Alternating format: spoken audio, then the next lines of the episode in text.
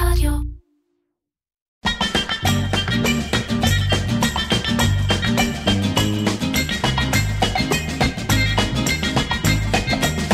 Ear Catcher, creative פודקאסט, עם מרן פחמן. אהלן, דניאלה קלינגר, היי, מה העניינים? מה המצב? מעולה. אה, את סמנכ"לית הלקוחות של אה, C, קבוצת התוכן של פובליסיס, או... סוכנות התוכן המותגי של קבוצת פובליסיס. וואו, title ארוך. מאוד, מאוד מאוד ארוך. אך אה, יש לו סיבות, הפירוק של הדבר הזה. אז תוכן מותגים, אז זה שם נרדף לתוכן שיווקי כזה? כן, תוכן אה, שיווקי? כן, רק שיש משהו בתוכן שיווקי שתמיד נתפס אה, קצת שלילי, נכון? כן. הוא קצת אה, זה, ויש תוכן מותגי, בסופו של דבר אתה עוד מבין קצת יותר לעומק שמדובר בתוכן שנוצר למותגים. אוקיי. לא, אבל מדובר בעיקר במה שאנחנו, מתכוונ- מה שאנחנו רואים, מה שנקרא תוכן אה, שיווקי בטלוויזיה, או גם אה, סדרת רשת וכל התוכן שעושים עכשיו הכל, כאלה? מבחינתי, כל פלטפורמה, אפילו לא פלטפורמה, כל דבר שהוא לא פרסום קונבנציונלי, הוא תוכן. טוב, אז אנחנו תכף נדבר על, על ההבדל בין פרסום לבין תוכן, ו, ועל כל הנושא הזה של תוכן שעשינו כבר כמה פרקים, והוא באמת דבר שהוא קשה לפצח אותו, אבל את באה בעצם מעולם הפרסום. א', אנחנו מכירים מכן, נכון. נכון? אה, היית סופרוויזרית כשאני הייתי? תקציבאית, סופרוויזרית? אה, הייתי, התחלתי תקציבאית כמו כולם, הייתי סופרוויזרית, הייתי אחר כך מנהלת לקוחות, עזבתי את מקן לשנה, חזרתי למקן אה, כן. ב- בקריאת חזור. אז איפה יותר כיף, בפרסום או בתוכן? היום בתוכן, אני מתה על תוכן, אבל כן? זה לא, כן, תראה, בוא, מקן תמיד יהיו לי בלב, אני מתה על משרדי הפרסום, ויש שם אנרגיות שאי אפשר להחליף, אבל עשיתי את ה shifting הזה מהחלטה שאני הרבה יותר אוהבת תוכן. היה איזה שיא כזה בשנת 2016-2015. הנה, חלק מהתוכן, אני דוחפת שיא לכל דבר, זה, זה, בדיוק, אתה מבין? בוא נראה כמה פעמים אני אגיד את המילה שיא בתוך, ה... בתוך הפרק. לא, אבל היה איזשהו בעצם שני פרויקטים ב-2015-2016 שגרמו לי להבין כמה אני אוהבת תוכן. אה, ויצאתי לחופשת לידה, וכשחזרתי קיבלתי החלטה שאני לא חוזרת, אה, אחרי התייעצות גם עם המתמשיח, ו- וככה הייתה דילמה, והחלטתי לחפש את עצמי בתוכן. אפרופו תוכן, אנחנו נתחיל את- את הפרק ב- ב- בתוכן, אה, כי יש לנו חסות די חדשה, אה, תחרות הקריאיטיב גרנות, תחרות הקריאיטיב העצמאית, החדשה, אה, שמחליפה באיזשהו מקום את הקקטוס, כי הוא נפח את נשמתו באופן טבעי, אנחנו לא הרגנו אותה, אה, והיא הולכת לקרות אוטוטו. אה, כנראה ביוני, ותכף מת- מתחילות ההגשות, ולרגל התחרות, כל אורח שבא לפה, אני שואל אותו, מה הגרנות האישי שלו, כלומר, האם יש איזה מהלך, את יכולה לבחור אם זה מהלך תוכן, או, או שזה במערכת במשרד פרסום, הגרנות שלך, המהלך שאת אה, הכי, מה שנקרא, פותח לך תיק עבודות, הכי, את הכי גאה שהיית חלק ממנו מבחינה קריאיטיבית. אה, אחד, קודם כל לגבי התחרות, האם תהיה שם אה, קטגוריית תוכן? אנחנו נראה דברים שהם לא רק אה, פרסום קונבנציונלי? בוא נדבר על זה תכף, בוא נדבר אם, אם, יש, אם, אם יש מספיק. אני חושבת שיש מספיק משרדים ומספיק פרויקטים בשביל כן אולי לאפשר דבר כזה. כן. אנחנו חיים מהגשות, אני, אז אנחנו כמה שיותר לא, יותר אבל טוב. אם אנחנו לא יודעים שיש קטגוריה כזאת, אז אנחנו גם לא, לא אומר, אם נגיש. נפתח קטגוריה, יהיו הגשות. נכון? אנחנו פה בשביל לעשות כסף, אני לא מעניין אותי לקריאיטיב, לא מעניין אותי כלום, אני פה רק כסף, אני בא בעיניים שלי. בדיוק. אוקיי, אז אה, זהו, אז עכשיו כאילו מה שנקרא הודעתי לארז שהוא צריך לשלם אה, כן. וביוקר. בזול דווקא. כן. אוקיי, אז מה אז מה, זה? מה הפרויקט שלי? אני חושבת ש... וואו, יש כמה, אני ממש מתלבטת. אבל אה, ניקח ב-2019, אה, עשינו פרויקט תוכן מאוד מאוד מגניב לקליניק. אה, קליניק, מותג טיפוח, איפור, כן. כן. אה, בעצם הם השיקו מוצר שקוראים לו קליניק איי-די, שזה קרם פנים, שנייה, אם אנחנו מפשטים את הדברים, שהוא, אתה בעצם מרכיב אותו לפי הצרכים שלך, יש לך חמש קפסולות כן. ושלושה בסיסים, ובעצם לפי הצרכים שלך, אתה בוחר איזה קפסולה ואיזה בסיס, מרכיב, ובעצם יש קרם שהוא מותאם כבר נשמע בריף לא פשוט להסביר. בדיוק, כן. אה, אבל נראה לי, הבנתי, והוא כן. אה, מותאם בעצם לאור פנים שלך ולצרכים האישיים שלך, עייפות, אור מגורה, אור אדמומי, טטטט. אה, ובעצם, איך אתה, זה המוצר הוא נורא נורא צבעוני, כאילו כל קפסולה גם יש לה צבע, ירוק, אדום, צהוב, כחול, ובעצם איך אתה גורם לדבר הזה להגיע לקהל רחב, בסופו של דבר מוצרי טיפוח ואיפור תמיד נורא נשארים כאלה קצת יותר נישתיים, נשיים. אה, סרטי ביוטי בלי קונספט כאלה. סרטי ביוטי, רואים אותה מורחת, מסבירה מה היתרונות, מה זה, ורצינו לעשות משהו שהוא אחר, ביפר. כן. ובעצם באותה שנה גם היה לנו ככה השראה. זה כבר בשיא? זה כבר בשיא. כמה זמן את שם? מ-2000, סוף 16. באמת? כן. אוקיי. הייתי מנהלת לקוחות ועכשיו סמנכ"לית. וואלה. כן. אה, אז בעצם מה שעשינו, המצאנו בהשראת, אני מניחה שאתה מכיר את האייסקרים מיוזיאום בארצות הברית, של ה... אה, זה מוזיאונים, מוזיאונים של אינסטגרם נקרא לזה, זה המון כן. המון חדרים, שכל הקטע הזה שזה מצטלם נורא יפה, נורא מגניב, אנשים משלמים המון המון כסף כדי להיכנס למוזיאון, להסתובב בו שעתיים ולצלם את איך שהם נראים וואלה. על נדנדת בננה, חד קרן מעופף, החדרים ההפוכים, כל הדברים האלה? בדיוק, כן. אז יש המון כאלה שהפי מיוזיאום ויש את האייסקרים מיוזיאום וזה, וקיבלנו השראה משם, היה לנו איזה מחשבה, איך אנחנו בעצם מייצרים אה, חמישה חדרי אינסטגרם, שכל חדר בעצם מדבר מתוך הערכים של הקפסולה, של המוצר, אה, ומעבירים את הסיפור של קליניק. אה, אוקיי, הקמנו אז חדרי אינסטגרם, כאילו שנייה בזה זה נורא מגניב, איך עכשיו אתה מנגיש אותו לכמה שיותר קהל. החלטנו לחבור לשבוע האופנה, ובעצם שמנו את החדרים ממש בכניסה, כמובן בשיתוף פעולה עם מוטי רייף ועם הכל, שמנו אותם בכניסה לתצוגות. זאת אומרת, אתה חייב לעבור דרך החדרים שלנו לפני שאתה נכנס לתצוגה. כן.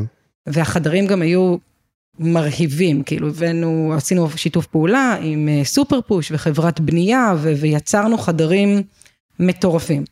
עכשיו בסופו של דבר שבוע האופנה הוא שבוע שבו כל הסלבס, כל ההוז, כל השמוז מגיעים, אתה מאפשר להם להצטלם, לגעת, להיות, הרי זה בדיוק מה שהם אוהבים. הכמויות תיוגים, צילומים, העלאות שהיו מהדבר הזה היה, כאילו, מבחינת קליניק, שברנו את כל ההשקות שהיו בכל העולם של אותו מוצר, וואלה. ברמת השימוש אה, בהשטג של כן. ההשקה. ואחר כך, כדי למנף את זה, מה שעשינו, עשינו שיתוף פעולה עם קניוני עזריאלי, ובעצם המשכנו לקחת את החדרים והעברנו אותם בין הקניונים. זאת אומרת, הם היו בקניון איילון, היו ב... זאת אומרת, כבר, אה, כבר הפקנו, כבר הקמנו, בחיפה, היינו בירושלים. עכשיו, זה שנייה, אם תגיד, זה כאילו פרויקט טוב, תוכן, האם הוא תוכן, האם הוא שטח, האם הוא נחשב קדם, בדיוק באתי להגיד, נשמע מקסים, אבל נחשב... גם פרו-מרקט היו יכולים לעשות כזה. נכון, אבל הרעיון, כביכול כן, אתה יודע, אני גם יכולה להגיד לך שגם המשרד הפרסום, שנייה, יכל לחשוב על הרעיון כן. ולתת את זה לזרוע הביצועית שלו באיזושהי צורה, אם יש לו בתוך הקבוצה לעשות. אבל הרעיון פה כתוכן זה כי בסופו של דבר הבריף היה בריף איך עכשיו מנגישים את המוצר לכמה שיותר קהל, איך עושים ממנו משהו שהוא הרבה יותר צעיר, מגניב, נכון, פונה לדור הזה. ואנחנו הבאנו את ההגנבה, הבאנו כאן, לכן מבחינתי תוכן לא חייב להיות, אוקיי, טלוויזיה. או עכשיו אני צריכה להיות בפאבלישר שהוא דיגיטלי כזה כן. אחר, אלא דווקא מגיע מתוך הרעיון. כן? אמ, אז, אז א', נגיד יפה מאוד, ותודה רבה, ונגיד תודה רבה באמת אה, לגרנות אה, תחרות הקריאיטיב העצמאית, הישראלית החדשה. אה, זה עדיין טיזר, בקרוב נתחיל את ההגשות, ואז אני מניח שכל מי ש...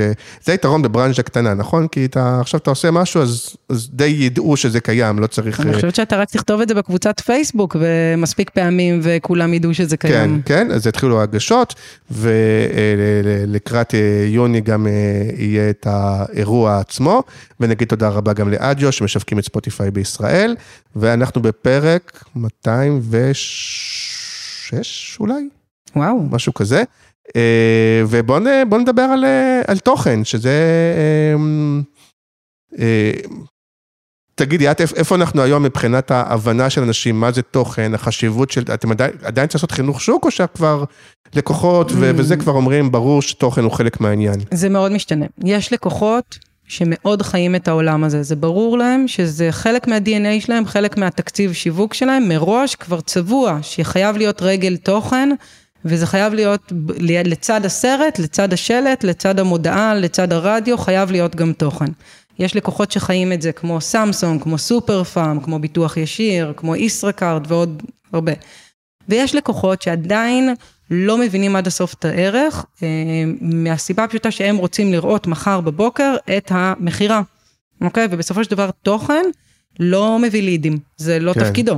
ותוכן לא מוכר בהכרח מחר בבוקר את המוצר. עוד בעמדות של קליניק אי אפשר היה לעשות גם למכור אה, את הערכות? אחד, קודם כל כן, ושתיים, אנחנו גם ראינו את המכירות עולות בצורה כן. מטורפת, אוקיי? בסופו של דבר היה לדעתי עליית אה, מוצרים של לא יודעת, 200 אחוז, אוקיי? 200 או 300 אחוז כאילו ממה שזה... לאו דווקא בעמדה של הקדם, אלא כתוצאה מהקדם הלכו לסופר פארם או ל... אבל כתוצאה מהקדם הבינו למה לקנות את הקרם הזה ולא את הקרם הרגיל. בסופו כן. של דבר, שנייה לשם זה לקליניק, יש את הקרם פנים הרגיל שלהם, שהם יודעים... עוד מילה אחת וזה עולה לך כסף, אבל תגידי נכון, רגע, אה, אה, בואי תגדירי איך את רואה תוכן, כי א', ואני תמיד אומר, לי זה לא מפריע, זה שהגבולות מתערבבים, אפרופו אה, תוכן, פרסום, יח"צ, קדם, דיגיטל, הרבה פעמים זה מתערבב ו- וזה בסדר שמתערבב כאילו. אה, אף אחד לא יושב עכשיו למבחן הגדרות וצריך להגדיר אם זה ככה או ככה.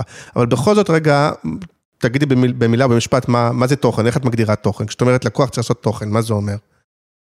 נעשה, נגיד תוכן מותגי, אוקיי? בואו אני אסביר על התוכן הזה, כי, זה, כי יש תכנים אחרים, כי נגיד מה שאלדד בא והסביר, שעל המידל כן. פנל זה כאילו מאוד שונה ממה שאנחנו עושים, ואנחנו בעולמות דומים אך שונים אה, בדבר הזה. כן. בסופו של דבר התוכן שאנחנו מייצרים... מי שלא הבין מה מדובר, שיגש לכמה פרקים אחורה, אלדד ויינברגר, פרק, אה, כן, שהם מייצרים תוכן, שמה את אומרת, ה-middle of the funnel, שזה בהסברים, how to, אה, אה, תוכן שאתה רוצה להעמיק במשהו וכדומה.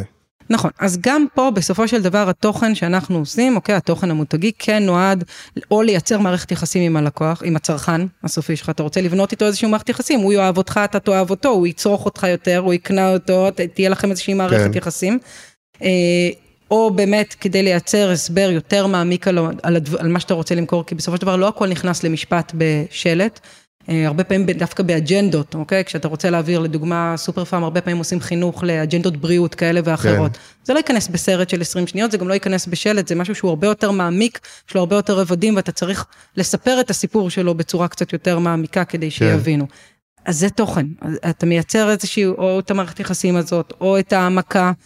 אה, המכה הסיפורית אבל, של הסיפור העוטף של, של מה שאתה מנסה להעביר, פחות אה, איך תשתמשו ב... ואת בכוונה לא מתייחסת באמת לחלק, מה שאמרנו, לתוכן השיווקי, לעניין הזה שהרבה פעמים אה, תוכן אה, לא תמיד נתפס כפרסומת, לא תמיד יורדת לך עד הסוף המחסום הזה שאתה שם בפני פרסומות, ולכן הוא לפעמים יותר מצליח לחדור, כי הוא מגיע דרך תוכן ופחות כפרסומת? נכון, אבל אני מסתכלת על זה מהצד החיובי ולא מהצד השלילי. לא, אני לא אומר בביקורתי. אוקיי, כי יש משהו במושג, לפעמים תוכן שיווקי, שנתפס נורא כמנסים לדחוף לי, משקרים לי, אה, מעוותים לי, אה, כן. לא מספרים לי את האמת. עכשיו, היום קודם כל זה לא ככה, הכל חייב להיות מאוד מאוד חשוף, החוקים מאוד ברורים, בין אם זה אצל משפיענים, או בין אם זה בפאבלישרים, כתוב, כשזה תוכן מוגש מטעם, או בשיתוף עם... אבל בטלוויזיה כביכול, אה, לדעתי, עוד לא הכשירו את התוכן השיווקי, למרות שיש במלא מקומות, אבל... נכון, הטלוויזיה זה הנקודה היחידה שבה, זה למרות שגם שם... מי שצופה מספיק כבר יודע לזהות מה זה, מסכימה איתך שזה המקום היחידי שאי אפשר עכשיו, כאילו לירון ויצמן לא תבוא ותגיד עכשיו תוכן אה, שיווקי מוגש מטעם, כן. אה, לפני שהוא מופיע באח הגדול, מסכימה, כן. קצת בעייתי. רק עשו שוט למזגן. אה, לא חשוב. כן, לא, לא אנחנו לא, לא, לא נדבר לא על זה, לא, זה לא אנחנו וזה גם לא כן, אוקיי. תוכן לא, לא. שהתחברנו אליו. כן, נגיד. אוקיי. אז, אה, אז נדבר אה, לא עליו.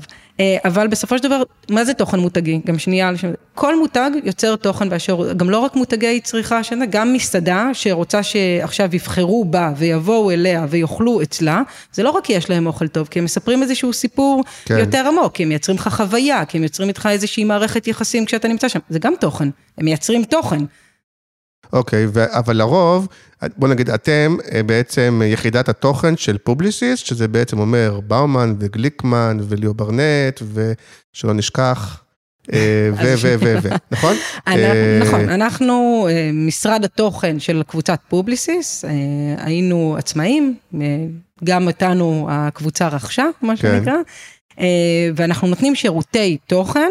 לגליקמן, שמיר סמסונוב, לבאומן ברי בנאי, לליאו ברנט, לזנית החברת מדיה וגם לכל החברות הקטנות. ובנוסף יש לנו לקוחות משלנו, שהם עצמאים. כן, אז, אז התכוונתי לשאול, אתם בדרך כלל עובדים עם מותגים שכבר יש להם איזשהו בסיס של סיפור. נכון, לרוב אתם לא צריכים להמציא את הסיפור מאפס, אבל יש להם סיפור שאולי סיפור מותגי באמת לעולמות הפרסום, ואתם צריכים, אז פה תסבירי, ואם את רוצה אפילו על דוגמה, כלומר, יש להם לרוב איזה סיפור מותגי, יש להם איזה זהות, איזה ערכים, ואז אתם צריכים מה, להתאים את זה לתוכן, ואיך עושים את זה? כן, יש להם uh, הרבה פעמים... פה אני נכנס לדבר בדוגמה, זה יהיה טוב, אז ניתן רוצה. דוגמה ממש כן. מעכשיו. Uh, קח לדוגמה את ביטוח ישיר. אוקיי? כן. Okay? ביטוח ישיר יש להם אפליקציה שקוראים לה ישיר צעיר, שהיא אפליקציה שנועדה בעצם לקהלים של נהגים צעירים, אה, שבעצם לא תצטרך לעשות להם ביטוח לכל אה, התקופה שהם אה, נהגים צעירים, שכל הזמן אתה משלם על זה, גם כשהם לא נמצאים, כי הם חיילים, כי הם באוניברסיטה, כי הם לא כל הזמן משתמשים בעיה באוטו. בעיה שקרובה לליבי נגיד. בדיוק, ואתה משלם, מרגיש שאתה משלם הרבה כסף בשביל שהיא... היא, נכון? זה הבת כן, שלך? כן. שזה טיסה על הרכב ארבעה ימים בחודש בערך. כן. האפליקציה הזאת בעצם מאפשרת לך להפעיל ולכבות אותה, על פי אה, או דלק או ימים, ובעצם אתה משלם רק על החלק היחסי. כן. מדהים, פתרון נפלא, אוקיי. אז הגשת את זה בסרט פרסומת, הגשת את זה בשילוט, משפט. זה הסרט פרסומת עם אה, כוכבי הנוער אה, שנפרדו. אה, לא, זה לא... זה לא זה, זה כן זה. מה, אה, אתה מדבר על בנזיני כן, וטיילור, סליחה, זה, כן. זה זה, זה הקמפיין הזה היה, לדעתי, על, ה, אה, על האפליקציה של השיר השיר. ישיר, נראה לי, אוקיי, אבל יש סרט פרסומת כזה. נראה לי שכן, אני די בטוחה, אבל. אבל לצורך העניין יש סרט פרסומת שמספר את הסיפור, ואז אתם אומרים לכם, אוקיי, איך... אבל בסופו של דבר, בוא נעשה לזה תוכן. בוא נעשה לזה תוכן. עכשיו, זה לא רק בוא נעשה לזה תוכן, יש לך פה שני קהלים. יש לך מצד אחד את קהל ההורים, שאתה רוצה להגיד להם, חשוב שלילדים שלכם כן יהיה ביטוח, כי אם לא, הם לא ישתפשפו על הרכב, לא ידעו איך לנהוג, לא תוכלו לסמוך עליהם, ואתם עוד בתקופה שאתם בשליטה על זה. אפילו אז, חובה לדעתי שיהיה להם ביטוח, כן. בדיוק, ולמנוע מהם לנסוע, כי זה עולה הרבה, זו בעיה. ומצד שני יש לך את הקהל הצעיר, שבואו תאכלו את הראש להורים שלכם, שבאמצעות ישיר צעיר, הם משלמים את החלק היחסי ולא משלמים על הכל, ואז אתם באמת תוכלו להשתמש ברכב, והם לא ימנעו מכם. כן. אמ, אז, אז איך אתה עושה את זה? כל פעם אנחנו בוחרים, עכשיו רצינו לדבר עם הקהל הצעיר. יצרנו סדרת רשת אה, בישראל בידור, אוקיי? Mm-hmm. שזו פלטפורמה חדשה יחסית, צעירה חדשה יחסית, שהקהל שלנו מאוד מאוד מרוכז שם, אם אנחנו רוצים לפנות לקהלים של גילאי 17 עד 24, הם נמצאים שם. ישראל בידור זה רן סוויסה? לא. זה הרכילות של ישראל היום? לא. לא, זה, לא. זה מה, זה הוט? לא, לא, ישראל בידור זה דוד ושלמה.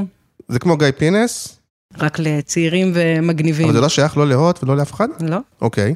לא, הם בשיתופי פעולה עם הוט, הם בשיתופי כן. פעולה עם, אבל זה... אמ, אה, דוד ושלום הגיעו ממקום מאוד חיובי, מאוד טוב, ויש עליה, היה להם לא מזמן כתבה גם בחדשות, הם הגיעו כבר למעל למיליון עקבים, כאילו... מה זה פורמו, כמה שאני משתדל להיות מעודכן ולהכיר וזה, תמיד אני בסוף יש משהו שאני מרגיש שאני לא מספיק מכיר, אבל אוקיי, הכרתי, כן. כלומר, אני מכיר את ישראל בידור, אבל חשבתי שהם שייכים איכשהו.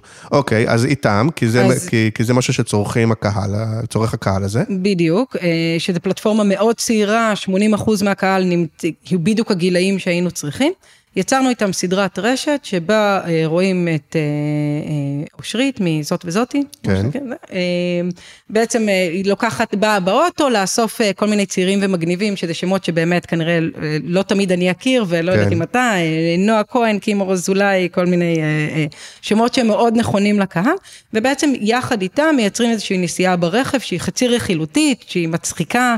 שהיא חלק מהדמות של, של אושרית וההתנהלות כן. שלה, ותוך כדי גם נורא מתעסקים בהפעלת אפליקציה, הכיבוי, מה האפליקציה נותנת, כי בתוך האפליקציה יש גם המון המון פיצ'רים, שמסבירים לך קצת יותר על איך אתה נוהג, איכות הנסיעה שלך, לאן נסעת, סיכומי נסיעה, כל מיני דברים כאלה.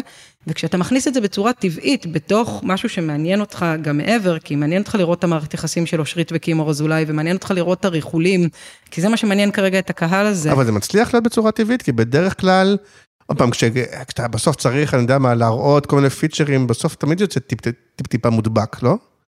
אני, חושב, אני חושבת שלא, כאילו, אני אשמח שתראה פרק ותגיד מה דעתך. או זאת אומרת שזה פה בפרסומת, זה מה שהם משלמים, אתה רוצה לצחוק וליהנות וזה וזה. אני מאוד משתדלת שלא. מדי פעם יהיה כמה שלא. שניות שנדחוף לך פיצ'ר. אני חושבת שלא, אנחנו נורא נורא משתדלים שזה לא יצא ככה, כי אם, אם זה יהיה כזה, אז כנראה אחרי הפיצ'ר הראשון כבר יכבו וייצאו, ואנחנו רואים שאנשים כן נשארים בפר, בפרקים וצופים ומגיעים עד סופו, זאת אומרת שעניין אותם לראות מה קורה בפרק.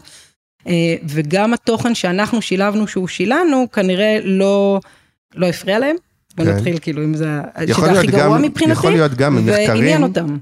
יכול להיות גם ממחקרים, שככה שמעתי שגם בגילאים האלה, אה, יותר קל, פחות מפריע, הם יותר סלחניים, וכדומה? תראה, קודם כל זה קהל שכבר, הגילאים האלה הם קהל שהם יודעים שיש תוכן שיווקי. והם לא, זה לא נסתר מהם, הם חיים כן. בעולם של משפיענים, הם חיים בעולם שבאים ומראים להם מוצרים ואומרים להם, תשימי את השם שלי בקופון, תקבלי הנחה.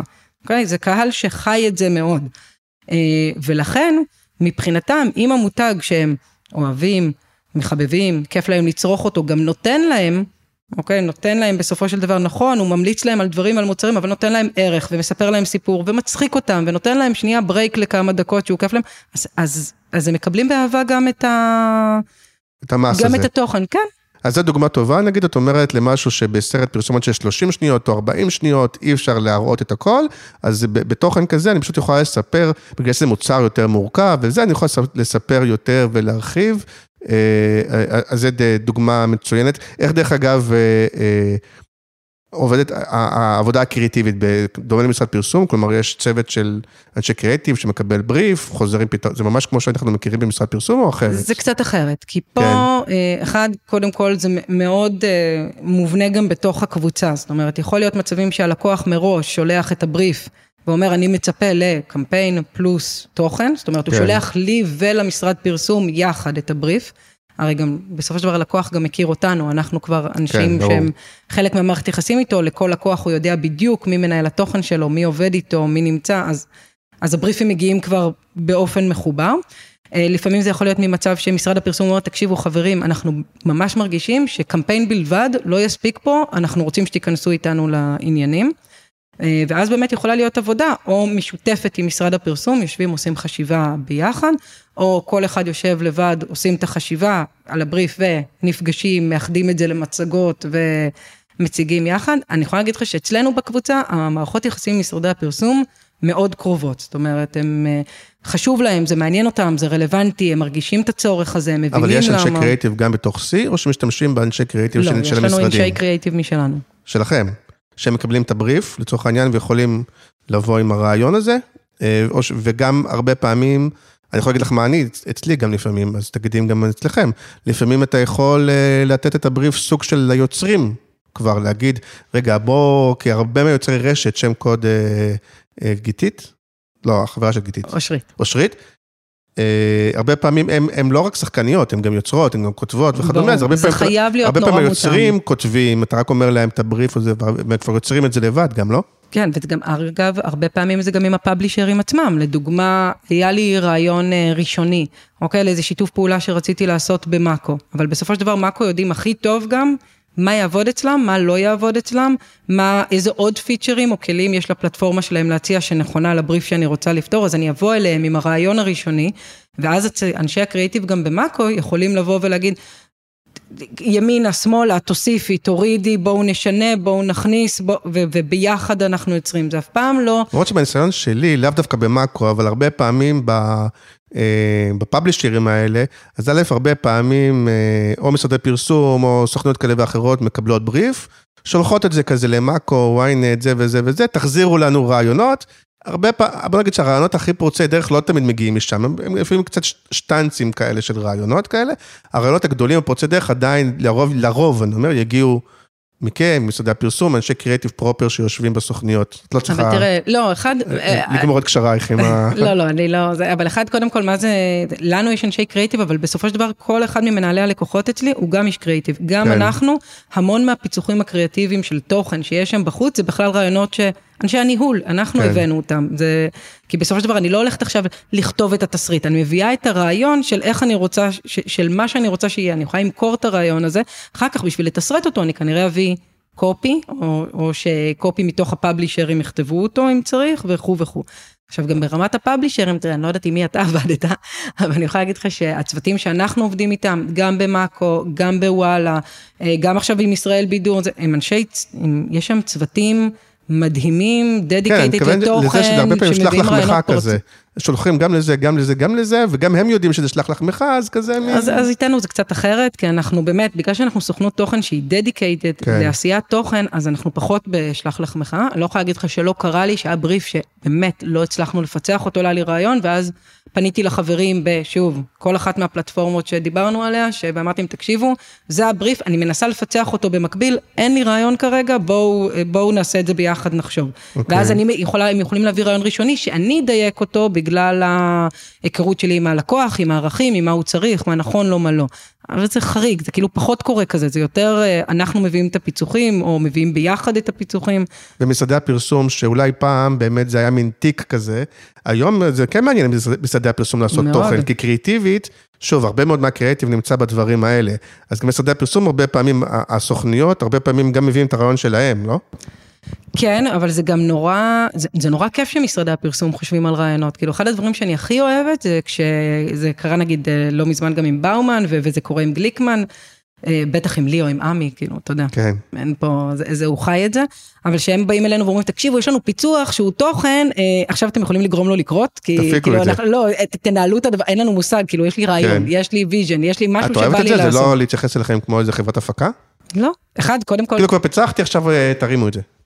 לא, כי אחד, גם לפיצחתי, בסופו של דבר, הם, הם... אני אתן לך דוגמה, אתה אוהב כן, דוגמאות, נכון. נכון? אוקיי, אז ניתן דוגמה. לדוגמה, אוקיי, אמ, לפני שנה, סופר פארם, אה, אנחנו כל שנה לוקחים איזושהי אג'נדת בריאות כזו או אחרת, כבר ארבע שנים. אה, השנה שעברה, שנת קורונה, 2020, במקרה זה יצא גם, אה, לקחנו אג'נדת בריאות של בריאות הנפש. מהמם. אוקיי? נוצר מוצר שקוראים לו סטיגמטין, אני בטוחה ששמעת עליו. אה, באומן, אוקיי, הצוות של זיסר, המציאו רעיון מדהים של המוצר הזה, שקוראים לו סטיגמטין, זה היה נראה כמו קופסה של תרופה, בפנים היו מגנטים של אה, אה, משפטים ככה של אה, אהבה עצמית ועזרה. אה, אוקיי, והם שכנעו את סופר פארם, וסופר פארם עפו על הרעיון, והחליטו שהם מייצרים באמת את הדבר הזה, ומעלים אותו בכל הסניפים שלהם, על אחלה. המדפים. למה- כן, יהיו במדפים, היה למכירה, עשרה שקלים, אה, לתרומה כמובן, וכו' וכו'. אוקיי, עכשיו איך אתה מנגיש את זה לציבור הרחב? הרי המטרה בסופו של דבר שאחד, קודם כל, באמת, להסביר, אגב, להסביר כן. לעומק את האג'נדת בריאות, את מה שאנחנו רוצים להעביר בהקשר לסטיגמטין. שתיים, לשכ... יש פה עוד מסר של להגיד לאנשים בואו תקנו כי כל מה שאת, כי בעצם הכסף הזה שאתם קונים הולך כולו לתרומה, לעזרה בדיוק לזה, לבית החולים, לגאה וכו'. ואוקיי, איך אתה מעביר את כל הדבר הזה, איך אתה מסביר שזה חתיכת סיפור, זה לא משהו שיעבור כנראה לא בשלט, לא במודעה, לא ברדיו עשר שניות, לא ב... כן, אז מה, אה, אבל ואז הם, סרט. באו, הם המציאו, כן, אבל. כן. לא היה סרט, מה שהיה זה שהם המציאו את המוצר, באו אליי, אמרו לי, אוקיי, עכשיו תוציאו אותו, תהפכי אותו למשהו שיהיה תוכן, ואז ביחד כמובן הם היו שותפים לדרך, אבל אה, אה, פיצחנו יחד עם אה, מאקו וקשת, שהיו הפאבלישר בעצם שאיתם עבדנו, את ה... לקחת אה, סלבס, מפרסמים שיש להם סיפור של הפרעות נפשיות כאלו ואחרות, או ברקע המשפחתי, או אצלם אישית, ובעצם לפתוח את זה בפורמט שנקרא פורמט בולד, שזה פורמט שמאקו מחזיקים, של... אה, טסטימוניאל כאלה. כן, מין עם טסטימוניאל, כותרות. אה, בעצם מדברים מאוד מהלב, במעין אה, מונולוג ארוך של אה, מה שהם מרגישים, אה, שגם הוא, תחשוב, בסופו של דבר נכתב עם המסרים שלנו, של מה שאנחנו רוצים להעביר בתוך הקמפיין, וכמובן נכתב יחד עם מדלי, ויחד עם אדם, ויחד עם אורן, כי בסופו של דבר, אה, זה היה צריך לבוא בדמם, זה, זה סיפור האישי שלהם שהם הסכימו לפתוח והכל. עכשיו, את הפיצוח הזה אנחנו עשינו, זה שהוא היה בשותפות עם, עם עדי ו- וזיסר ו- וגלי וכל הצוות של בר- ברבור, כי, כי המוצר, הפיצוח המוצרי שלהם, אז להגיד של מי זה היה, של כולנו, אתה יודע, אוקיי, זה, זה יש פה שותפות... אבל אה, עדיין תמיד יש גם קונפליקטים, אי אפשר להגיד שלא, כלומר... ברור, אה, נועדנו גם- לריב. גם, גם המובן, כן, של ה... אפילו לא פעם, זוכר מפעם, מימי אפילו מכן, כי בדרך כלל זה קורה במשרדים הגדולים, שכל יחידה כזאת, גם יש לה גם אה, רווח והפסד עצמאי וכל זה, ואז כאילו באים, ו- וכל אחד מושך לצד שלו, כי גם השאלה היא לאן התקציב ילך, הוא ילך לתוכן, הוא ילך לדיגיטל, הוא ילך למגזרים, הוא ילך לסרט, ואז, ואז אפילו מתחילים, אפילו מול הלקוח כזה, כל אחד מושך לצד שלו, כל אחד מוכר, יות- זה, זה, זה עדיין קורה הדברים האלה? אה, פחות, בסופו של דבר אנחנו קבוצה, אה, ומה שנקרא, יש שם אה, יוסי אחד למעלה, כן. שנתן הוראות מאוד ברורות לחלוקה הכספית, אנחנו נקרא לזה, ולהתנהלות של המשרדים בינם אבל לבין כשאת הולכת עצמם. לפטנטציה, ארז קוראים למנכ"ל שלכם? כן, אז ארז לא אומר לך, אל תחזרי בלי שאת אה, ארז לא... גוזרת שם ככה וככה? זה היה מצחיק אם הוא ישמע את זה, כשהוא ישמע כן. את זה, הוא מאוד יצחק שארז אומר, כי הוא יגיד לך שארז לא אומר לדניאלה מה לעשות אף פעם. אוקיי. אה, אז כשאת שולחת את אבל, אה, הסופרוויזרית שלך, לא משנה, סופרוויזר. אבל בסופו של דבר, לא. כי, כי כן המטרה היא כאן, היא לעבוד ביחד, כן המטרה כאן היא לעבוד כקבוצה. גם צריך לזכור שבסופו של דבר, וזה משהו שגם, אגב, גם לניהול הלקוח ממשרדי הפרסום ששוכחים, זה מה שאנחנו מזכירים תמיד, שבסופו של דבר המותג צריך תוכן, והמוצג ירצה תוכן. עכשיו, השאלה אם הוא יעשה את זה בתוך הקבוצה, כי אנחנו נדע לתת לו את השירות הטוב ביותר של פרסום פלוס תוכן, כמו שאתה נותן לו גם מדיה, כמו שאתה יכול גם לתת לו קדם כי יש בקבוצה, או אם אתה אומר לו, אני נותן אה, רק פרסום, ואז אה, לתוכן הוא יזלוג החוצה, כי אין מותג שלא צריך תוכן, אין דבר כזה. יכול להיות שהמותג לא מאמין בתוכן, יכול להיות שהוא לא, אבל אין דבר כזה, אני רק המוצר. כלומר, את אומרת שמצד אחד אתם כן נהנים מ- בעצם מהלקוחות של הסוכניות, אבל מצד שני הם לא בכיס שלכם. כלומר, אתם צריכים להוכיח את עצמכם, ברור. כי הם יכולים לבחור שאת התוכן י- יעשה גורם אחר, או, ש. או שלפעמים הם לא זה... מחויבים, הם לא יכולים, בסופו לא, של אבל דבר, לפעמים תראה, אולי אומרים, תקשיבו, כחלק מהריטיינר אתם מקבלים גם... לא, אחד, אנחנו לא בריטיינרים, ושתיים, אה, אנחנו גם לא, זו לא מערכת יחסים שאני רוצה, אני רוצה שהלקוחות... שיבחר בך. יבחרו בי, והם בוחרים בי כל יום מחדש, או שלא, אתה יודע, אבל אה, ברמה העקרונית, יש לקוחות שאנחנו איתם ארבע, חמש שנים, עשר שנים, חמש עשרה שנה, כי אתה יודע, מאוד תלוי אה, כן. זה, ואני יכולה להגיד לך שזה מערכת יחסים, גם אתה צריך נורא להכיר את הלקוח.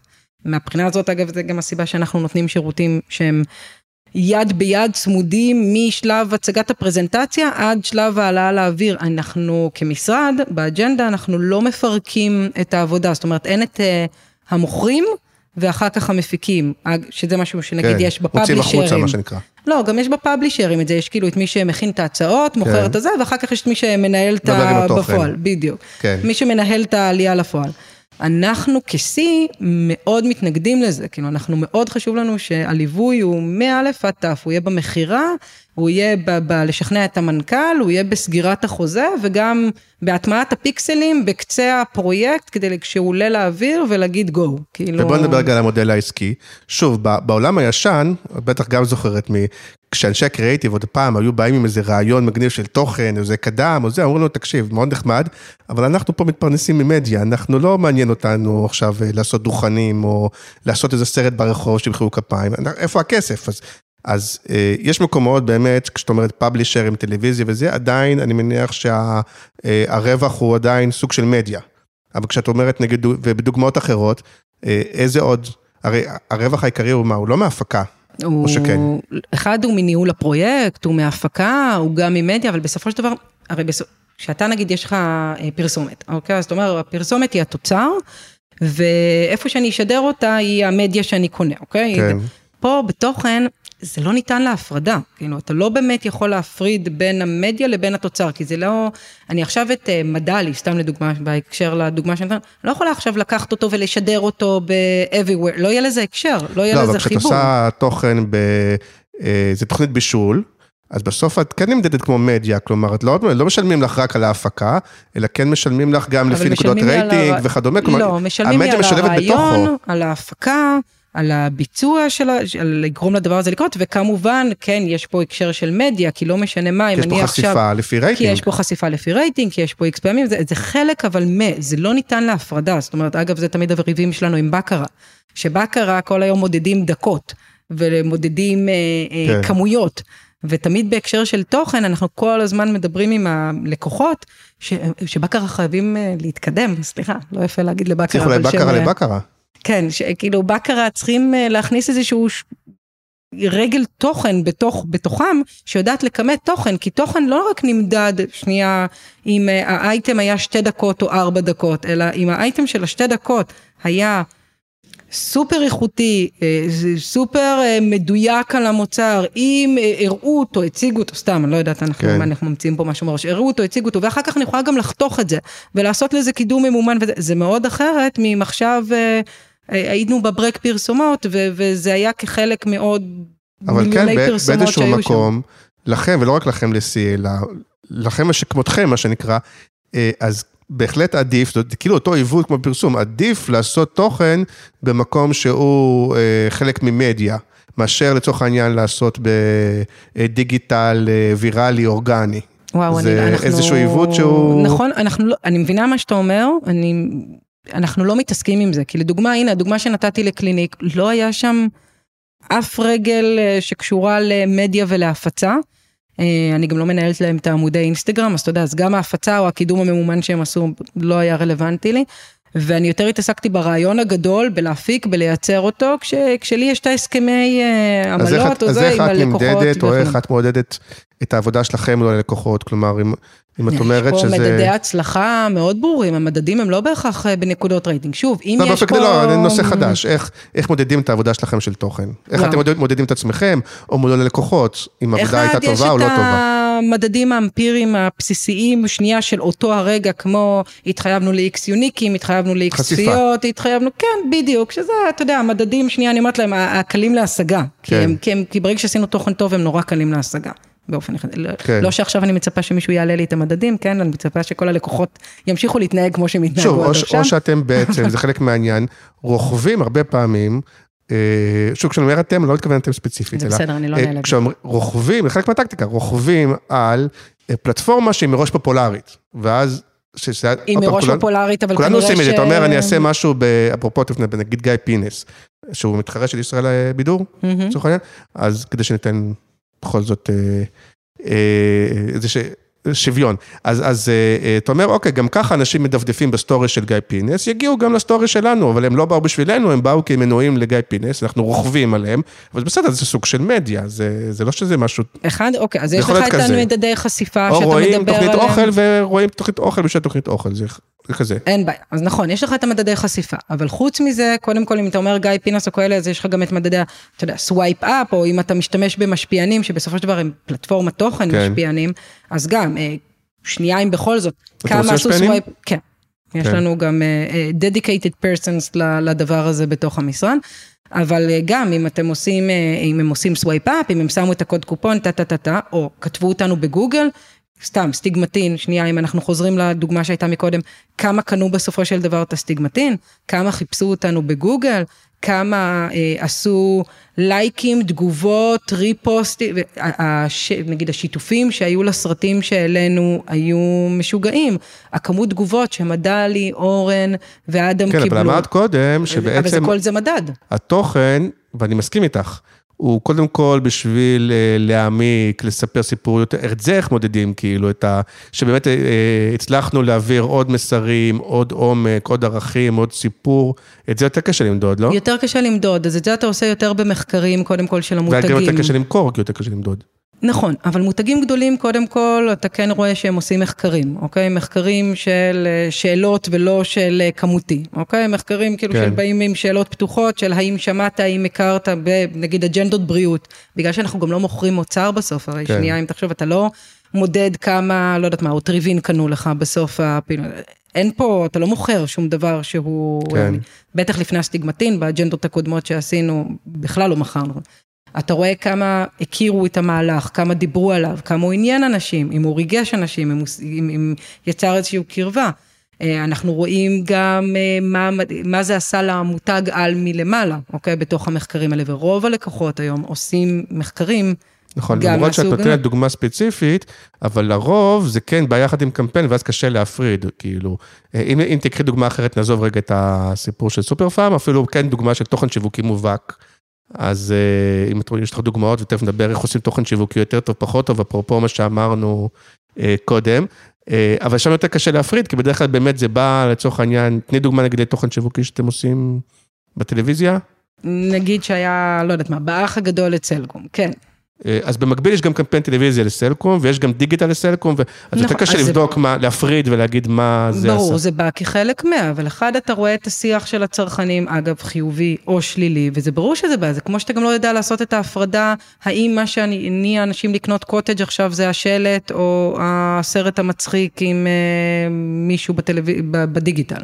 כן. אתה לא באמת יודע להגיד מה גרם לך ללכת לסופר לקנות את הקוטג'. ככל שאני יותר קשור לזה, אז זה יותר השפיע לטובה. ואם זה, והפוך, ואם זה היה גרוע, אז ככל שאני לא קשור לזה, אז כנראה שזה... אבל אה... בסופו של דבר, גם אנחנו היום לא יודעים להפריד, אה, זאת האמת, אוקיי? לא, אתה לא יודע להפריד מי הלך וקנה את המוצר בחנות, בסופר כן. עכשיו, אם זה בגלל שהעלית את הפרסומת בדיגיטל, האם העלית את הפרסומת בטלוויזיה, או אם העלית שילוט. אתה יודע להגיד לי מה גרם לא, ל... לצרכן ללכת לקנות את ה... הקונפליקט מול, הל...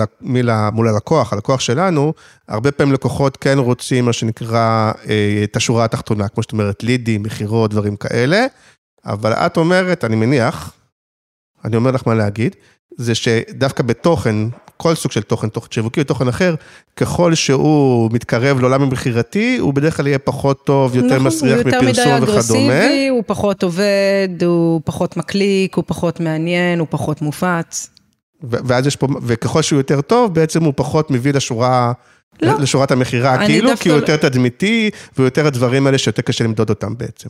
נכון, אבל בסופו של דבר, כל מותג מאשר הוא, גם רוצה למכור מוצרים, וגם רוצה שיאהבו את המותג עצמו, יעריכו אותו, יחשבו שהוא איכותי, מגניב, חדשני, אתה יודע, כל אחד והרחב שלו, בטיחותי, לא משנה, שוב, whatever.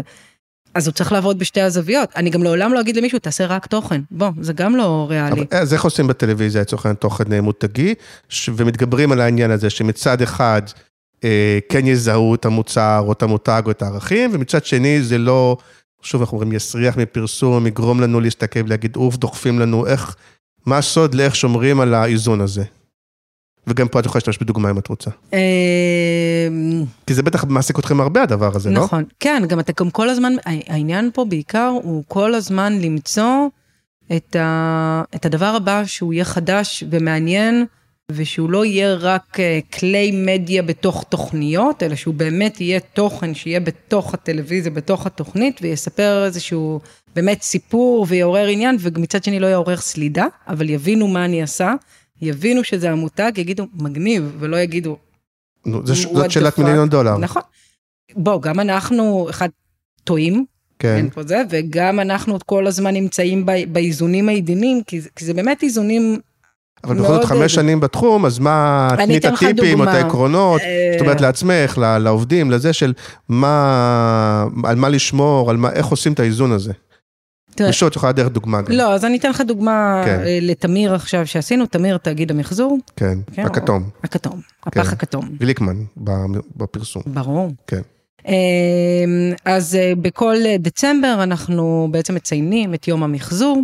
אוקיי, השנה, דצמבר האחרון, גם, שוב, תוך כדי שנת קורונה, נורא קשה עוד להעביר עוד מסרים כשכולם חושבים שסוף העולם הגיע.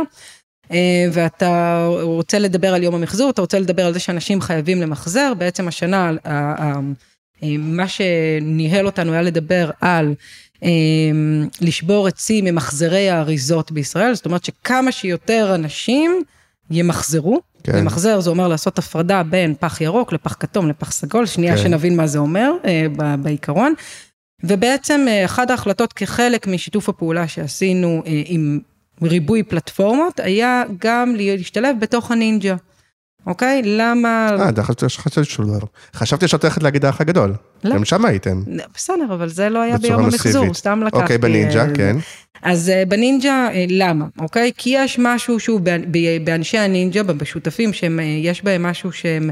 בערכים שהם נורא מתאימים לעולם המחזור שנייה, כי הם, הם נקיים, כי יש משהו בספורטאים שהם מאוד, uh, הרצון להגיע להישג, הרצון להגיע ליעד, הם ככה מלך הארץ, הם מאוד, כן. אתה, אתה יודע, משהו בערכים של התוכנית ובערכים, זה, זה לא צהוב, זה לא סליזי, זה לא כן, מצד שמעניין אותי איך פתרת את זה, כי מצד שני זה מאוד רחוק מעולם התוכן הזה. מאוד רחוק מעולם כן. התוכן, אז מה שעשינו, עשינו להם אתגר, לקחנו שלוש נינג'ות.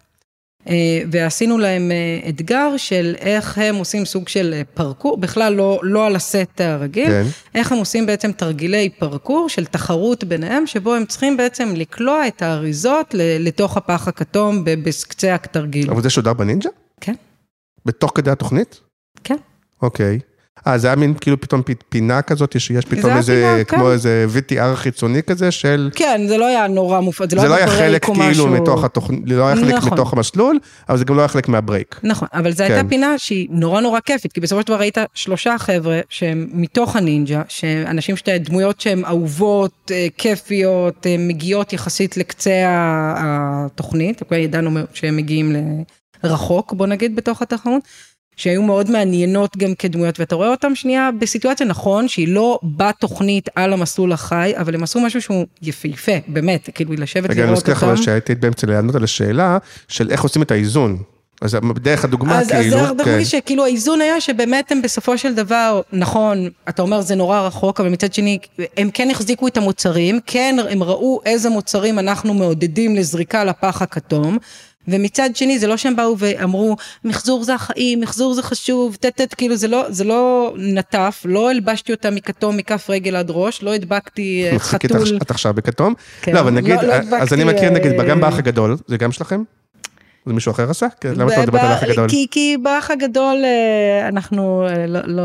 פחות, אוקיי, לא, אני אומר, למה אני אומר? כי באח הגדול, לצורך העניין, הם חיים בבית, ולכן יש נכון. יותר הצדקה שהם ימחזרו את הזבל שלהם, נכון.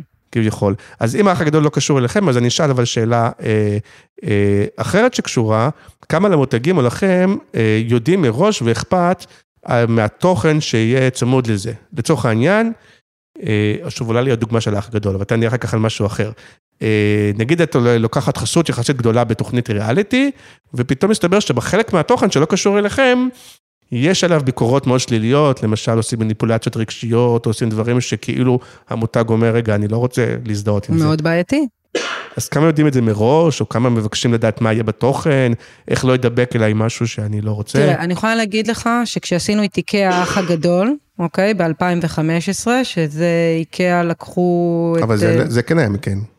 בסדר, אבל זה עדיין כן. היה שלי. אוקיי, אוקיי, לעשות? אוקיי, כן. אתה לא רוצה שזה- שאני לא, ש- שזה אחד המהלכים הכי, הכי וואו שעשו לדעתי בארץ. בגלל המהלך הזה עברתי מפרסום לתוכן. אז. תספרי, זה מהלך מדהים. אה, אז נגיד, חלק מ... כשבנינו, הפחד שלנו היה זה שכשהם נגיד ירכיבו את ה... לא, תספרי רגע, תספרי רגע מה היה אה, שם. רגע, על- כן.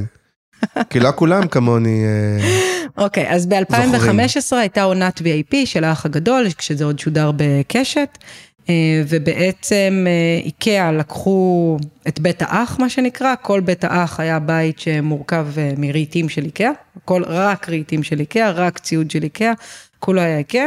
אה, בנוסף, בפרק פתיחה בעצם כיסינו את הכל בקרטונים של איקאה, הם היו צריכים לחשוף בעצם כל משימה שהייתה להם, הם חשפו עוד חדר וקילפו מהקרטונים, הם הרכיבו לעצמם את המיטות. כן. אמ, הם התגלשו הרי בהתחלה כשנכנסו לבית, הם נכון. התגלשו, ובעצם כל הבית היה מכוסי אריזות. קרטון, נכון.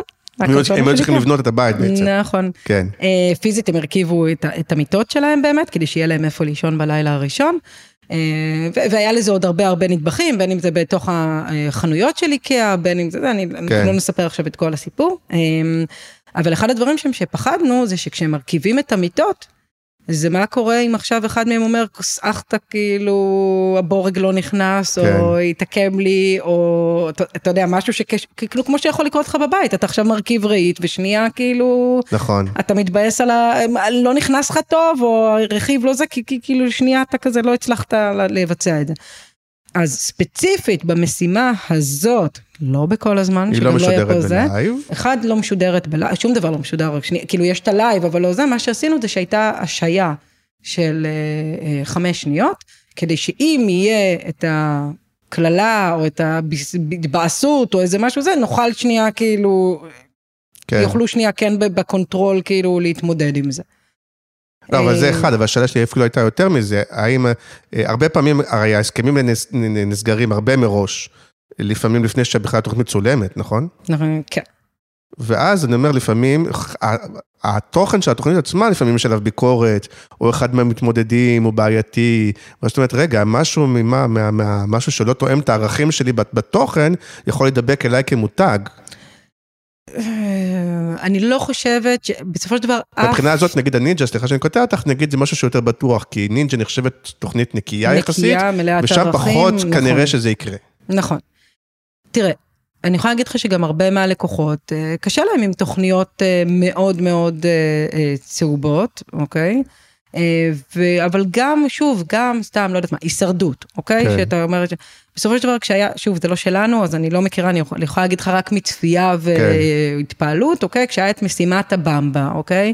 גם אם מישהו שם, לא יודעת מי, אחד המשתתפים בא ואומר, אני שונא במבה, במבה זה דוחה, אז, אז לא, זה לא שודר, אוקיי? אף אחד לא יבוא וישדר לא, לא, על זה- דבר לא על זה כזה. אני מדבר, אבל אני, אני מדבר על זה שנגיד אה, זה עונה שיכולה להיתפס כעונה פחות מוסרית, המשתתפים שבה עשו דברים, יש ביקורת מוסרית וזה, ואז זה נדבק גם למותג, לזה אני מדבר. אבל הנה, אתה ראית מה קרה עכשיו, בוא, הנה מה שקרה עכשיו עם האח הגדול, כשהכניסו את קשתי, אוקיי? כן. וברגע שהמותגים שלוקחים שם חסות, הבינו את הרקע עם קשתי, הם אה, בסופו של דבר באו לרשת ואמרו חברים, נכון, דוגמה או טובה. שמוציאים אותו החוצה, או שאנחנו לא נמשיך כאן, והם קיבלו שלושה מכתבים כאלה, פלוס עוד כמה טלפונים, ו- וזה היה ברור שקשתי צריך לעזוב את הבית. אז אפרופו, אנחנו ואני לא הייתי מעורבת שוב ברמת העניינים, אני רואה את זה, גם את זה אני קיבלתי כאילו כצרכנית אה, וצופה, וראיתי את המותגים מדברים כן. על זה וכולי. ואם אנחנו מתחברים לתחילת השיחה, כמה מעניין אתכם קריאיטיב, אפרופו מישהו שבא ממשרד פרסום, שאת אומרת שם, פעם לטוב, לרע, זה אמיתי, זה אגדה, אבל יש איזו אג'נדה, וכן, שופטים קריאיטיב, אומרים, אנחנו קודם כל עושים קריאיטיב, כמה זה נמצא גם ב- ב- ב-. בתוכן, כשאתם חד אומרים, משמעית. אפרופו גם השאלה שלך מראש, האם יגישו את זה לגרנות, כמה כשאתם עובדים, אתם אומרים, אני, אני גם מחפש שזה יהיה מצוין קריאיטיבית. אני קודם כל מחפשת שזה יהיה מצוין קריאט- קריאטיבית, זה הרבה פחות, אני, שנייה בזה, אנחנו כבר לא ניהול, ניהול לקוח, אין אצלי ניהול לקוח אה, גם קונבנציונלי נקרא כן. לזה. זאת אומרת, אני לא מסתכלת על השורה התחתונה, ברור שאני לא עושה את זה בהתנדבות, אוקיי? כולנו באנו בסופו של דבר לקבל משכורת, לעשות רווח ולעשות עבודה מצוינת, אבל קודם כל זה התוצר והפתרון, אני לא אמכור ללקוח משהו שאני חושבת שהוא בינוני, רק בשביל לעשות שורת רווח. לא, אבל לא בינוני, כי אם אה, נגיד סתם בהישרדות, יש את הרגע הזה שמתקלחים אחרי הרבה מאוד זמן, ואז מתקלחים עם אחד הסבונים השומפואים וזה וזה. שזה מצוין, זה קשור לכם? לא. זה, זה מצוין. ארז הוא מי אוקיי. שהמציא את זה בפעם אין הראשונה ספק לפני שזה, עשור שזה נראה לי, תוכן אבל כן. מצוין, מעביר בצורה אותנטית, הם לא התקלחו חודשיים, הריח וזה וזה. קריאיטיבית, אין בזה הברקה קריאיטיבית. היום כאילו, אין בזה קריאטיביות. אני מתכוון? הרבה- זה פרסום טוב, זה אבל שימוש בפעם נכון. הראשונה שזה נעשה, זו הייתה הברקה קריאטיבית? כן, בסדר, אבל אני אומר, לפעמים זה פרסום נכון וטוב, למרות שהוא לא עכשיו היציאה הכי קריאיטיבית. אז השאלה היא כמה מעניין באמת ל- ל- להיות פורץ דרך, להמציא את הגלגל. אז, אז בוא אה, נעשה הפרדה, כי אחד, ברור שמעניין להיות אה, פורץ דרך ולעשות דברים שהם ראשוניים ושלא נעשו קודם וכו', אבל בסופו של דבר אני גם חושבת על מה נכון ללקוח, אוקיי? יש פה איזשהו good solid work, כאילו כן יש, ללקוח יש בריף, לפעמים אולי זה משהו שהוא לא פורץ דרך, כמו השמפו שאתה אומר, אוקיי, כבר כולם יודעים שהם מתקלחים אחרי חודשיים ורואים את הש... מריחים את השמפו וזה, אבל זה עדיין עובד, כאילו עדיין אתה תראה אותם עם פינוק, סלאש קרמה, סלאש head and shoulder, סלאש מה כן. שתבחר, ו- ועדיין אם תבוא ותגיד, יואו, איזה כיף להם, איזה נעים להם, איזה מריח טוב זה. אז, אז עכשיו אני בא אז להרים, אולי זה לא מצוין קריאטיבית, אבל זה עדיין מאוד מדויק. אז זה השלב. שאני אה, בא להרים לכם, תתכונני.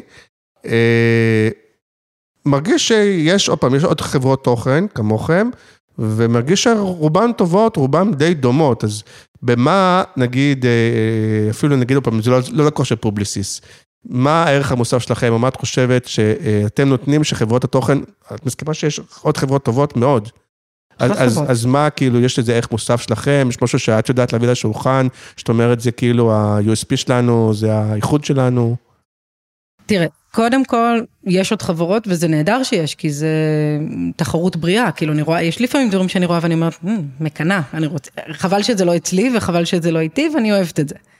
אמ, אבל יש פה כמה דברים. אחד, קודם כל, אנחנו סוכנות תוכן עצמאית, שנייה לשם הזה, שהפכה להיות חלק ממשרדים, אבל אנחנו היינו גוף עצמאי, אנחנו מעולם לא נוהלנו על ידי משרדי הפרסום. ואגב, מהבחינה הזאת, לעומת שאר הסוכנויות שהן כולן משויכות למשרדים, אוקיי? כולם, אני לא בטוח, נגיד עם פיץ' התחילו כ... פיץ' ב-BDO קונטנט, זה השם הראשוני שלהם, הם החליפו אותו לפיץ' לפני הם שנתיים. התחילו ככה? אוקיי. כן, הם כן. היו בבעלות של גיטם, הם עדיין בבעלות כן. גיטם, בסדר, כמו שאנחנו היום, ב, כן. ב, אבל בסופו של דבר, הם באו מתוך, אז, אז שנייה מבחינת אינטרסים, כשאתה בא מתוך המשרד, אוקיי? מתוך יוניברסל, מתוך גריי, מתוך, אז, אז יש לך איזושהי מחויבות כן להרבה יותר ל, ל, לשורות, ל-X דברים שאתה צריך לייצר, ל-X, אוקיי? שאנחנו לא היינו שם, אני- אנחנו לא מחויבים ל... ל, ל... אבל עכשיו אתם כן שם. ברור שאני חייבת לעשות שורת רווח, אין חברה בעולם כן. שלא חייבת לעשות שורת רווח. לא, עכשיו אתם כן שייכים לפובליסיס. נכון, אבל אני לא, אחד, לא כפופה למשרדים, שנייה, אם אני רוצה לבוא ולהגיד, יש לקוח שאני לא עובד איתו, או שאני לא מוכנה לעשות את התוכן, או שאני חושבת שהוא לא ברמה מספיק טובה, או שאני חושבת שהרעיון לא זה, אני אגיד לא, וכבר אמרתי לו, וגם פיטרתי לקוחות. אני רושם אה, לקוח של פובליסיס שאת לא מוכנה לעשות לו תוכן. כן. אנחנו לא, לא, לא נציין שמות, אבל ברור, וגם יש לקוחות כן. שאמרתי שאיתם אני לא מוכנה לעבוד, כי הם לא מבינים את הערך של תוכן, ומה שהם רוצים זה, זה פרסומת במסווה של תוכן, ו- אה. ואני כזה לא עושה. אוקיי. אז, אז מהבחינה הזאת והאינטגריטי התכני, אני לא, לא יכולה...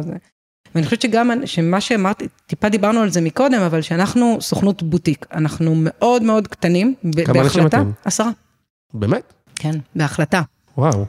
אנחנו עשרה שמנהלים הרבה מאוד תוכן ללקוחות מאוד מאוד גדולים. אה, וזה חלק מהסיבה שאנחנו גם נותנים, מה שאמרתי לך מקודם, את השירות של מא' עד ת', זאת אומרת, אנחנו נכיר את הלקוח, אנחנו נחיה את הבריף, אנחנו נחיה אותו, אנחנו נחיה בתוך המשרדים שלו, אנחנו נבין, כמו משרד הפרסום שלו, אנחנו נבין מה הוא צריך, מה הוא רוצה, ואנחנו ניתן לו את השירות עד הסוף. אנחנו נעשה את המכירה, אנחנו נעשה את הפרזנטציה, אנחנו נביא את הרעיון, אנחנו נוציא אותו לפועל, כשיהיה בעיות, שיהיה טעויות, אנחנו נטפל בהם, אנחנו נטפל בבאנרים שצריך, כאילו, הכל יהיה באמצעות אותו אדם שהוא dedicated ל- ללקוח. ובמכלול כמה לקוחות שלכם הם לקוחות פובליסיס וכמה הם לקוחות שבאו באופן עצמאי? היום עם האיזון, אה, אני חושבת שאנחנו 80-20 כבר, 80-70-30, כן, משהו כזה. הקטע ש... וזה, זה, 70-30. התחלנו את אני השיחה לפני, לפני השידור, ואמרתי לך, תשמרי את זה ל, ל, לשיחה.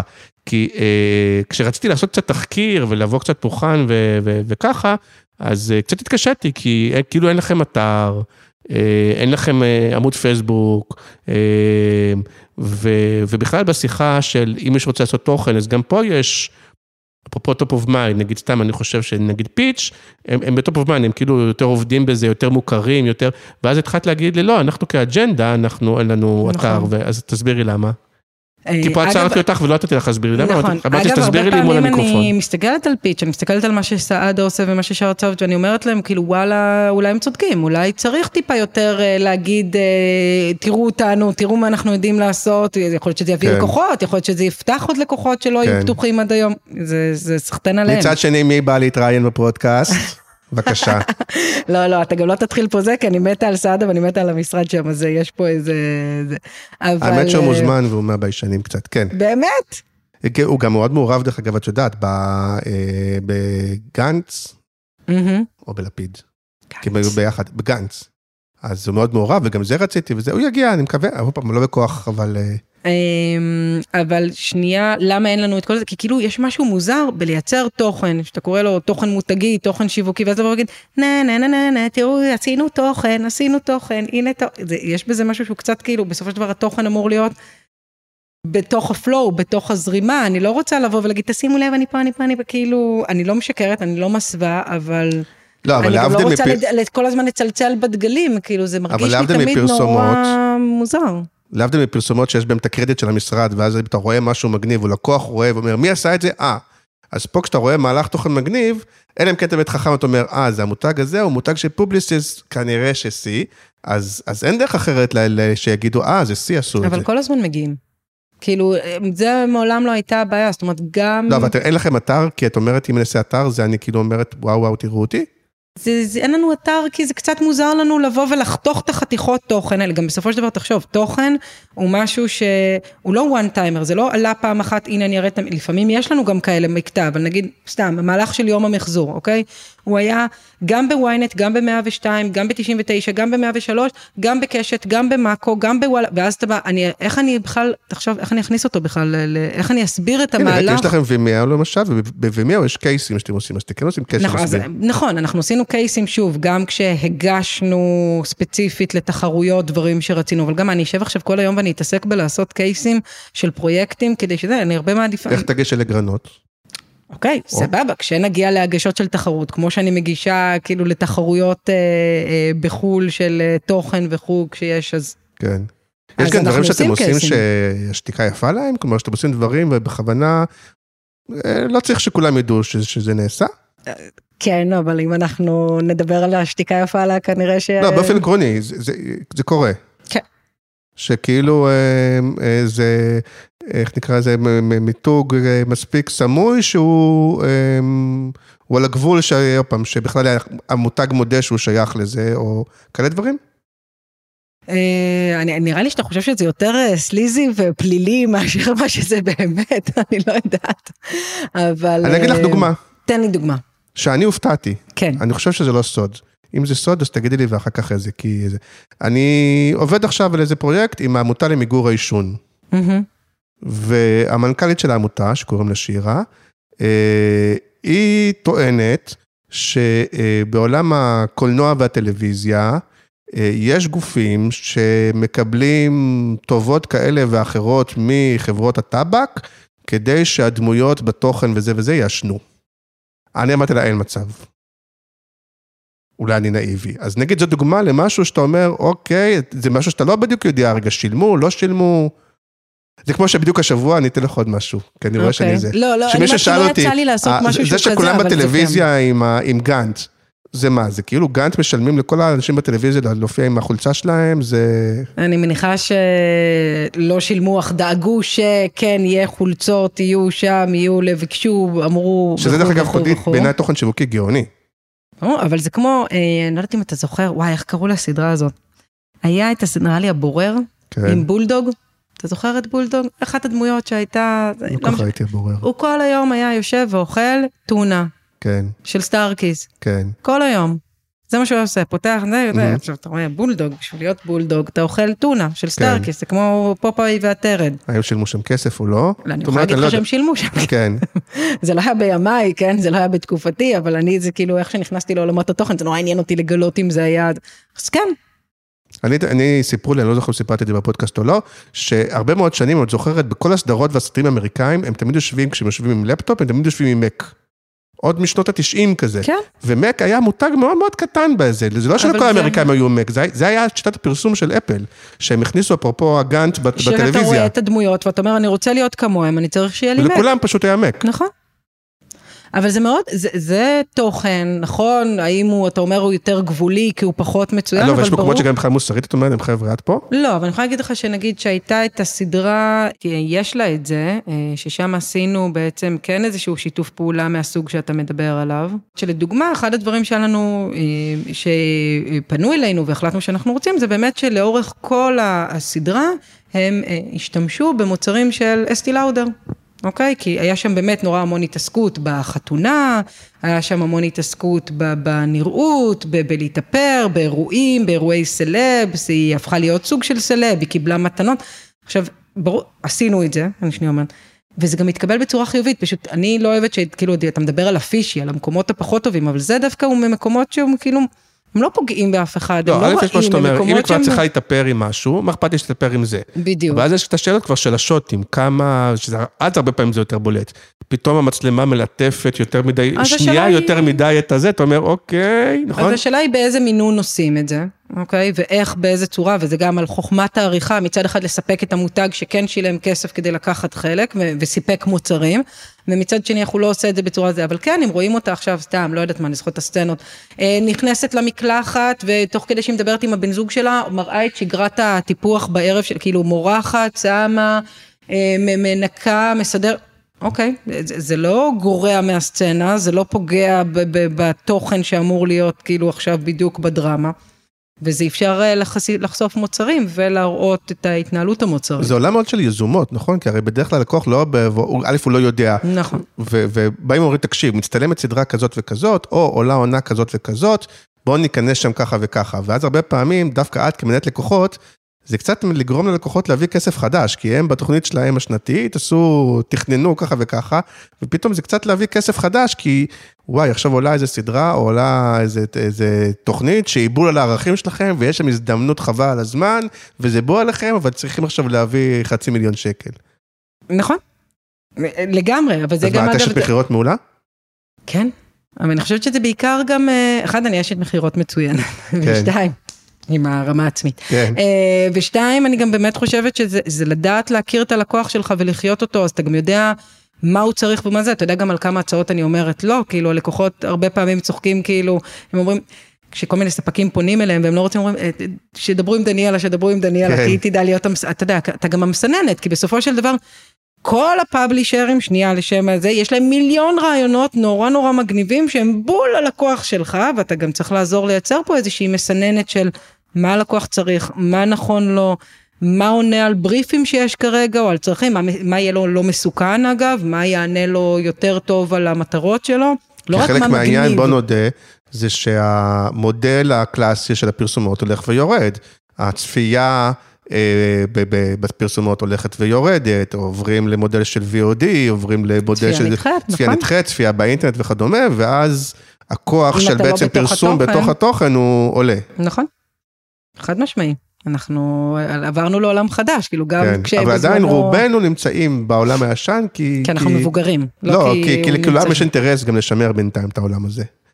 אני גם חושבת שאנחנו לא נוכל להתקיים בלעדיו, זה כמו היום עם המגזינים, יותר ויותר מגזינים נסגרים, אוקיי? ואני לא פעם אומרת ל- ללקוחות שלנו, שאם אנחנו לא, כאילו אומרים, וואי, לא נציין את שמות המגזינים, כי אני לא רוצה לפגוע בזה, וואי, באמת, איזה חבל שאולי הם ייסגרו ושאין להם מספיק הכנסות, כי, כי יש לנו בעיה, אנחנו גם רואים, אתה רואה את כמות המגזינים שכבר הפסיקו להפיץ אה, עיתונות, אלא עברו אין רק ל... אין אין פלאי פלוס, אין בלייזר, אין... אה, אה, בוא, בסוף- ליידי גלובס. ו- ועוד ועוד ועוד, וזה, וזה ימשיך ככה, אז אני גם אומרת ל- ללקוחות שבסופו של דבר, אם אתם לא תשימו שם את ה-X כסף כל שנה, את הקצת הזה כדי לשמר, הע- העולם הזה תוך חמש שנים באמת לא יהיה, לא יהיה עולם מצד המגזינים. שני, אם אין קוראים, אז מה, אנחנו לא מחזיקים אה, מרחמים. נכון, לא אבל אני שמים כי אין חושבת קוראים. נ- אין מנויים. זה לא אומר שאין קוראים. שנייה, לש... כאילו אין, אין מנויים בשביל, ה... בשביל. בשביל לקבל את הדבר הידני העיתונאי, אוקיי? כן. אבל דווקא בדיגיטל, אתה יכול לראות שבשנת הקורונה דווקא כל המגזינים העלו כמויות אה, חשיפות, אה, יוניקים, כניסות, אה, צפיות, פי זה, כי אנשים לא יצאו, לא הגרסה האינטרנטית שלהם.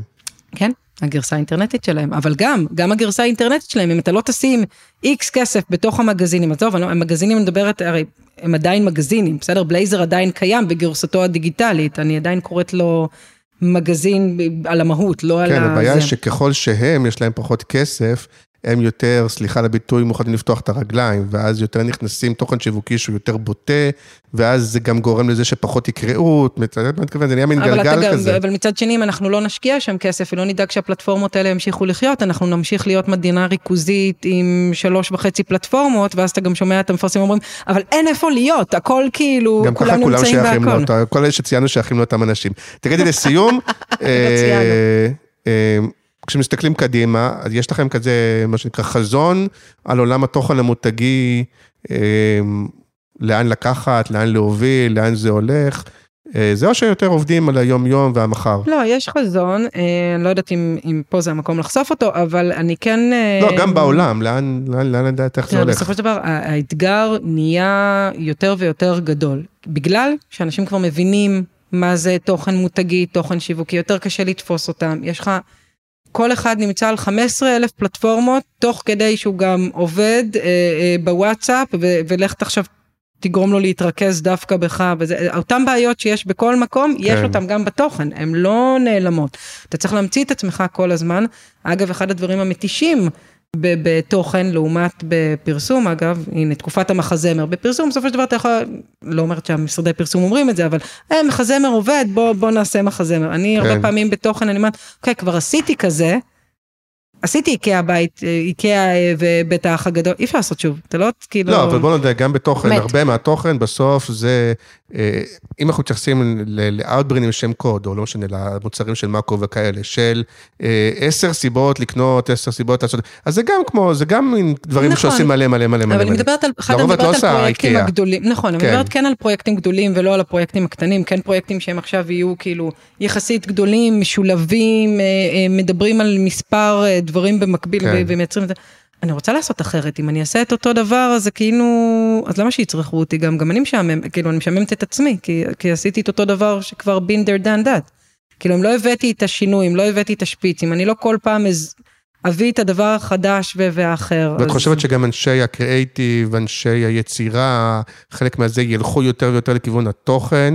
כי עכשיו, עכשיו אנחנו גם רואים קצת הפוך, הרי השם קוד כפרי האלה, היוצרים, היוצרי התוכן, כאילו באים לפרסום באיזשהו מקום, יהיה גם הפוך, כלומר יותר ויותר אנשים כמוך מעולם הפרסום, יגידו, העולם החדש הוא הרבה יותר תוכן, יותר מגניב, יותר אני פתוח, חושבת יש איזו שאנחנו מגמה כבר כזאת? רואים את זה, אנחנו רואים את זה אצל הלקוחות, שכן הרבה הרבה יותר לקוחות עושים תוכן, וכן גם ב- בתוך העוגה שלהם, אחוז, שוב, זה עוד לא במספרים אה, זה, אבל אחוז התוכן שלהם גדל משמעותית לעומת השנים לפני. אנחנו רואים את זה בהרבה מאוד לקוחות. כן, לא למרות, בהכרח רק שלנו. למרות שאת אומרת שיפעת מודדת את, את זה, כאילו מצליחה למדוד את זה? או שבגלל שזה לא דקות פרסום לא, אז היא, קשה לי... סופר, היא סופרת את זה כ... קשה למדוד את זה כאילו, קשה כן. למדוד את זה הם כדקות... עוד לא אה, צובעים את זה ומקמטים, הלוואי, זה היה נותן לנו איזושהי אינדיקציה, אתה יודע, אני יכולה לראות בלקוחותיי, אני יודעת להשוות כן, תקציבים כל שנה, אם גדלו או לא. כן. אה, אבל, אה, ואני גם רואה, שוב, גם אצל המתחרים, בסדר, אם זה גריי קונטנט, אם זה יוניברסל, אם זה פיץ', אני רואה שהם עושים יותר פרויקטים, אני רואה שהם יותר מקדמים, אני יודעת לזהות איזה פרויקטים מה נעשים. יותר מעניין אותך, להגדיל את הנפח של הלקוחות שלך, או להביא עוד לקוחות חיצוניים? להגדיל את, ה- מה שאמרת את אותו דבר, אתה רצית להגיד להגדיל את הנפח של- בלקוחות, או להגדיל להגדיל את הנפח של הלקוחות שלך, או הלקוחות הנוכחיים של הסוכניות וזה, או להביא עוד תקציבים אחרים של מה שאמרנו שהם לא שייכים לפובליסיס. וואו, זו שאלה כמו מה אתה אוהב יותר, אמא או אבא, ברור מה, שאני זה לא, רוצה זה גם לא נמצא וגם. ב- מה שנקרא בחשיבה השנתית, בתכנון השנתי? ברור, ברור. על מה מתמקדים יותר? אחד, אין פה מתמקדים יותר, כי אתה רוצה גם וגם. אתה גם רוצה יותר לקוחות שעד היום לא עבדו איתך, שיעבדו איתך. אגב, גם בתוך הקבוצה, לא כל הלקוחות כן. של הקבוצה עדיין עובדים איתנו, כן? חלק מהמטרה שלי לייצר מערכות יחסים עם לקוחות שעד היום לא רצו לעבוד איתנו, או בכלל לא היינו באג'נדה שלהם. אל תשכח שסתם, גליקמן, רק השנה רשמית, אה, רק ב-2021 רשמית הפכו הצטרפו. להיות חלק מהקבוצה, אוקיי? אז, אז זה בערך חדשה, מה שנקרא, כן, לשם אוקיי. הזה. אה, ולמזלי יש שם את רונן ש, ש, וגיל כמובן שמאוד מאוד רוצים את זה, אז, אז מהבחינה הזאת זה אתגר חדש מאוד גדול, כי זה גם מערכת יחסים חדשה עם המשרד, ללמוד משהו שנגיד בבאומן כבר עושים המון המון שנים את העבודה איתנו, אז בגליקמן אנחנו עכשיו לומדים את מערכת היחסים ואיך עובדים, ומה הם צריכים מאיתנו ומה אנחנו נותנים להם וכו' וכו'. אז זה אתגר אדיר. מצד שני, האם באותה נשימה אני ממשיכה לעבוד ב- בלהגדיל את התוכן בתוך לקוחות קיימים, ברור, ואתה גם תמצא אותי לא פעם, שנייה אגב על הכנות שאתה אומר ועל דברים זה, אני לא אמכור בשביל למכור, אני גם אגיד ללקוח, תקשיב, זה בריף שאין לי מה לתת לך פה, אין לי, כאילו גם לפעמים מתלונן ואני אין, תישאר ב... ב התקציב קטן מדי, או ש, שאתה צריך להיות נורא ממוקד, או שנורא חשוב לך המכר, אל תעשה תוכן. לך, תעבוד עם משרד הפרסום, תעשה את מה שאתם צריכים בשביל להשיג את המטרה שלך. אם לא, המערכת יחסים שבו, בסופו של דבר, הם סומכים עליי, שנייה, הם נותנים בי איזשהו אמון שאני אני אייצר להם משהו זה, היא תיפגע. בתנאי העבודה הם יותר נוחים מאשר במשרד פרסום, שזה די דומה, כאילו הלחץ, השעות. החיים יותר טובים, יותר טובים? כן. אבל אני חושבת שהחיים זה כי זה מה שאנחנו עושים, כאילו, קודם כל, אנחנו במשרד רוב נשי. כן, וואלה? אנחנו רוב נשי. כן, אה, אנחנו, אה, יש שלושה גברים, אה, שבע נשים, שנייה לשם הזה. אז, אז כולנו באות לעבוד, שנייה, גם הגברים באות לעבוד, ואף אחד פה לא, לא מחפש אה, זה. אה, אני, אני מעודדת הורות, אני מעודדת הורים, אני רוצה שיהיו אצלי כמה שיותר אנשים. אגב, הורים הם העובדים הטובים ביותר, כי הם באים באמת לעבוד, לסיים וללכת לעבודה השנייה שלהם. הם כן. לא צריכים את המינגלינג ואת הקשקשת ואת הסיגריה על הגג 700 פעם אה, בגג של מקן. כן. לצערנו זה עדיין יותר תופעה של נשים שמרגישות שהם, והגברים יותר מרשים לעצמם להגיע אחרי המקלחות, אבל זה נושא אחר של שיחה. כן, טוב, כן. כן. נושא מאוד בעייתי, אבל אני, אני כן. כן. לא, לא אסכים איתו, גם ספציפית אצלי, שוב, כולם הם נשים אה, מאוד בכירות, ותיקות, כאילו אין אצלנו, אגב, שנייה כמשרד, אין אצלנו תקציבאים.